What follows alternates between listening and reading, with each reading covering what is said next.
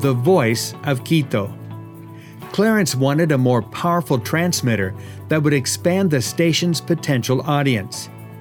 Engineer Victoriano Salvador designed a 250 watt transmitter using parts of the original transmitter. However, as a devout Catholic, Victoriano refused to actually build it since HCJB was an evangelical radio station. Clarence became actively involved in building the redesigned transmitter, which they nicknamed the Voice of Quito.